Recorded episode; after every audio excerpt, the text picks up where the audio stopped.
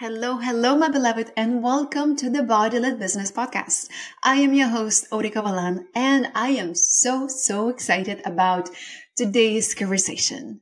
But before I dive in, I want to share something when it comes to the behind the scenes of my life. So I don't know how about you, but I have been really longing to find books that are more for relaxation and entertainment and not learning or studying about myself, my body, my nervous system, business, all the things. So I have been craving to find a novel that is so exciting and captivating that I cannot put it down.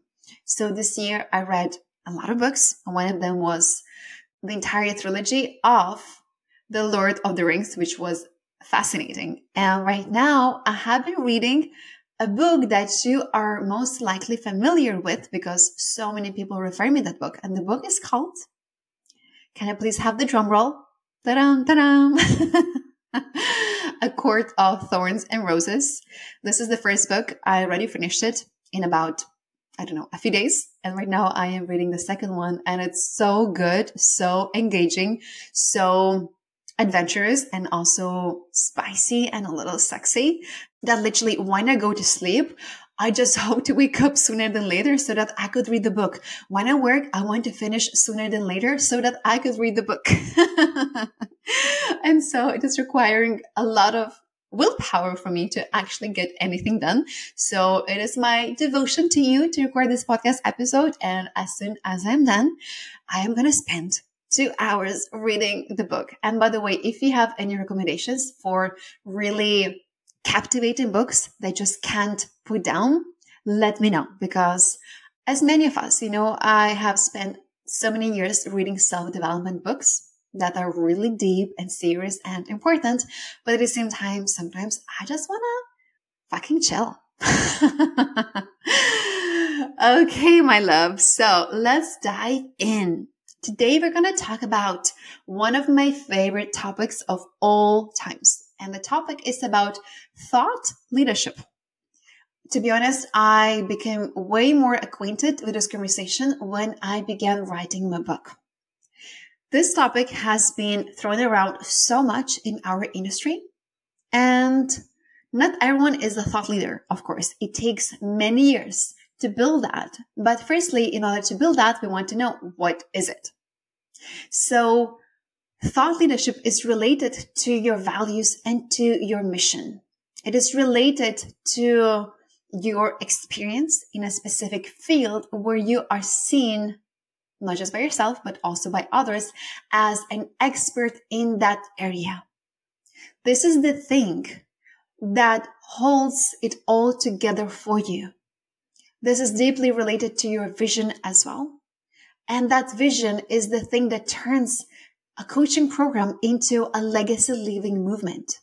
This is the thing that keeps you going when things get hard in life and in business. As a thought leader, of course, you are a leader, which means that you go first. You innovate. You set trends. You lead by example. You are not here to follow what other people are doing. You are here to come up with new creative solutions to improve whatever you see as a problem or as a challenge or as a gap in the world and also in your industry. And of course, as a coach, you don't have to be inventing the wheel every single time. You don't have to be inventing a whole new niche, you know, to be original and to be a thought leader. No, but as a thought leader, you are drawing upon your own experience in life while at the same time bridging that experience with your professional expertise and also adding a little sprinkle, well, a big sprinkle actually, of your vision, of your devotion, because this is also deeply related to your values. There's this beautiful book on marketing called Your Stand is Your Brand right? So in this case, you are also clarifying what is it that you stand for? So as a little prompt for you to reflect upon, I would love to ask you this question. What do you stand for? What is the hill that you are ready to die on? Something that you believe in so deeply that you would do this even if you were not paid for it. Something that you would stand up for and protect with your entire heart because this is what you believe in. This is the fabric that your soul is made of. One simple way to find your thought leadership and start creating it is by looking into the things that trigger you in your niche or your industry. I am a Scorpio moon, so I love going into the uncomfortable, shadowy places. And this way, we actually get to find things that really move us. And so, of course, a trigger is often seen as something negative, but it's also what is really important to you. What is the thing that makes you feel? What is the thing that makes you want to say, fuck, enough? We can do better. And here's my solution. Not as an activist, but as a creator. An activist will often fight against, but as a creator, you stand for. So here's one of my favorite practices to teach in my programs. And this is something that we'll be doing in depth in my upcoming programs. Genesis is my program for the newer entrepreneurs, and we will be looking at how to find your authentic voice, your strengths, your unique blueprint as a leader, as a teacher, as an entrepreneur. In Velocity, which is my somatic business mastermind for more established entrepreneurs, you will be looking at all the ways where you can truly build your thought leadership and truly own it with confidence. So if you are interested in one of these programs, you'll find all the information in the show notes of this podcast episode. So here's the practice that I really love teaching. Look at your industry, whether you teach yoga, wellness, fitness, business, money, intimacy, nervous system healing work, whatever that is. Look at your fields and see what you perceive as being out of integrity. What is triggering to you? What do you feel as being incomplete as a conversation? What is done in unethical ways? Which part of the conversation is actually missing? Take some time with this. It's not an easy task. We would rather avoid this conversation and just keep on doing what everyone else is doing. But as a leader, you are always zooming out to see the bigger picture and not just criticizing or putting someone down, never, but actually coming up with solutions. So here you don't want to be reactionary. It's not about reacting to someone being an asshole, someone who's being not integrity, but it's about collecting multiple points of data, looking at trends and seeing how you can actually improve things through your sacred work. In this situation, I will emphasize again, it's not about calling people names or singling someone out and saying they are doing things in a wrong way. I disagree. But it's about a conversation that includes the word and. For example, I see that a lot of people are still using pain point marketing. Personally, it's something that drives me crazy when I see someone doing that.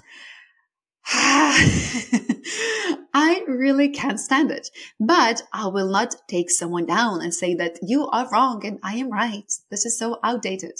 This is not leadership. I will say that this is what I see happening in our coaching industry. This is an old way of marketing. And at the same time, I'm here to offer a different solution and I call it a power body marketing. And I actually have an entire podcast episode on how to move from pain body marketing to power body marketing if you want to attract clients who are high caliber and self led, right? So see how here I am acknowledging something that I see happening that I know a lot of people feel. And I am using the word and and offering a solution and also sharing why the solution works. And the reason why using the power body marketing or messaging is so much more important is because I consider my clients as powerful and whole beings. I don't need to bring out their worst and make them feel like shit in order to sell them and then tell them that if you don't buy from me, your life is going to suck forever. Ugh, well, this is pain body marketing. You see, I hate it. but in the power body marketing, I am actually making my client feel that I believe in her even more than she believes in herself. I am activating her potential. Oh, I have chills in my body and my chills always tell me that I am saying the truth. I am speaking to her as a sovereign being capable of making her own decision. I do not convince. I do not push, but I speak into her desires. I want to give you another example because I know that when I record these episodes, most of you tell me that this is so helpful when you share your private experience where it's not just about, you know, showing the glamorous side, but also saying, Hey, I'm also going through challenges too. So a few years ago, I was in a business mastermind, which was a high ticket experience and I didn't make my research properly, to be honest. And I joined the mastermind because I was seduced by the seven figures shine. I was seduced by the hype. And what I learned very soon is that the way the mastermind was led was completely not in alignment with my values. There was a lot of fake hype. It was about pushing through at all costs. They were teaching how to use NLP on sales calls. For me, this is completely unethical. However, I chose to be there. A part of me decided that I needed to be there. I thought it's about making money, but actually it was about seeing all the things that are not being done in alignment with what I believe to be right. And again, I say what I believe to be right because that's going to be different for every single person. In this mastermind, there were moments where I felt so overwhelmed that I would literally cry on my bed after a call because I felt there's no way I could do all the things that I'm being told to do. There's no way that a coach could tell me how much to charge from a program because my nervous system said, I'm not ready to charge that much. It doesn't feel right. So in this mastermind, I learned so much by seeing what I want to create and do differently inside of the coaching industry. For me, this mastermind was an initiation that I did not expect into my own thought leadership. It taught me that I care so deeply to stand up and protect the feminine in all of us. I care so deeply about bringing somatic work to business so that we can scale our businesses in deep alignment with our nervous systems and deep somatic healing. And this is what we do in Genesis and in Velocity. This mastermind taught me how to advocate for ethical marketing. This mastermind also taught me how I care so deeply about being vulnerable and raw as a human, as opposed to pretending that I am always happy and I'm crushing it and I'm hyped up. It's not true. It's unrealistic, right? so for me to get on the other side of this experience with really finding my thought leadership and not being an angry bitch, I had to beat the shit out of pillows. Kevin can testify. I was screaming so much. I was so angry about patriarchy. I was so angry about so many things that are being done in ways that are harmful to our bodies. And so it was, of course, my own personal stuff that came up. And it took me quite a few months to be able to fully process everything somatically before I could speak about it in public. And it was my integrity to not speak about it in public unless I could speak without charge. Because if there is charge, it's my stuff to process. If there is charge, it's likely that I would be reactionary and not come from the right place. And the right place is the place where I can be neutral and also offer a clear solution to the problem that I see. So the first practice that I shared with you today was to write everything down that you see being done in ways that you see as incomplete, unethical, or even triggering right? And then see if there's any emotions coming up. If so, then it is your time to process them. And then I will invite you to find your unique stance. How can you make this better? What is your vision? What is your solution? How do you make this situation more integrous and more aligned? Another prompt that I would love to give you, and this is going to be the last prompt for today, is for you to write down what you stand for in your industry, in your niche, in your field. One way of doing this is by writing down the sentence. This is what I am here to do. And you allow a stream of consciousness.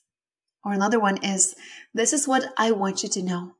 And you allow a stream of consciousness. And by writing this, you will get very clear on what it is that you stand for. What are your non-negotiables as a leader? What kind of pathways you're here to blaze as a creator?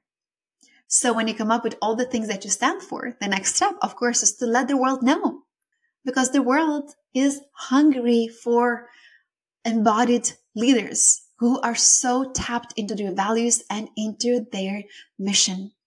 So when you share what it is that you stand for, please tag me on your stories, in your post, send me DM. I would so love to see it because this is the work that I stand for.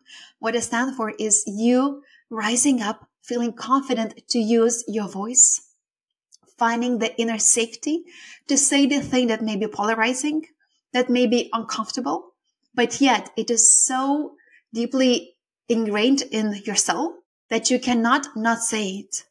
Not speaking up would feel like betraying yourself. So may you find that deep inner wisdom, that deep inner safety to really claim your thought leadership. Again, this is the work we'll be doing so in depth in velocity. This is literally 1% of the depth of the work we will be doing in velocity. So imagine how your business is going to explode when you really claim your thought leadership. Remember, as a leader, you go first, you innovate. Your stand is your brand. And what you stand for makes up the essence of your business. I can't wait to see you shine, my love. Thank you so much, and I will see you in the next episode.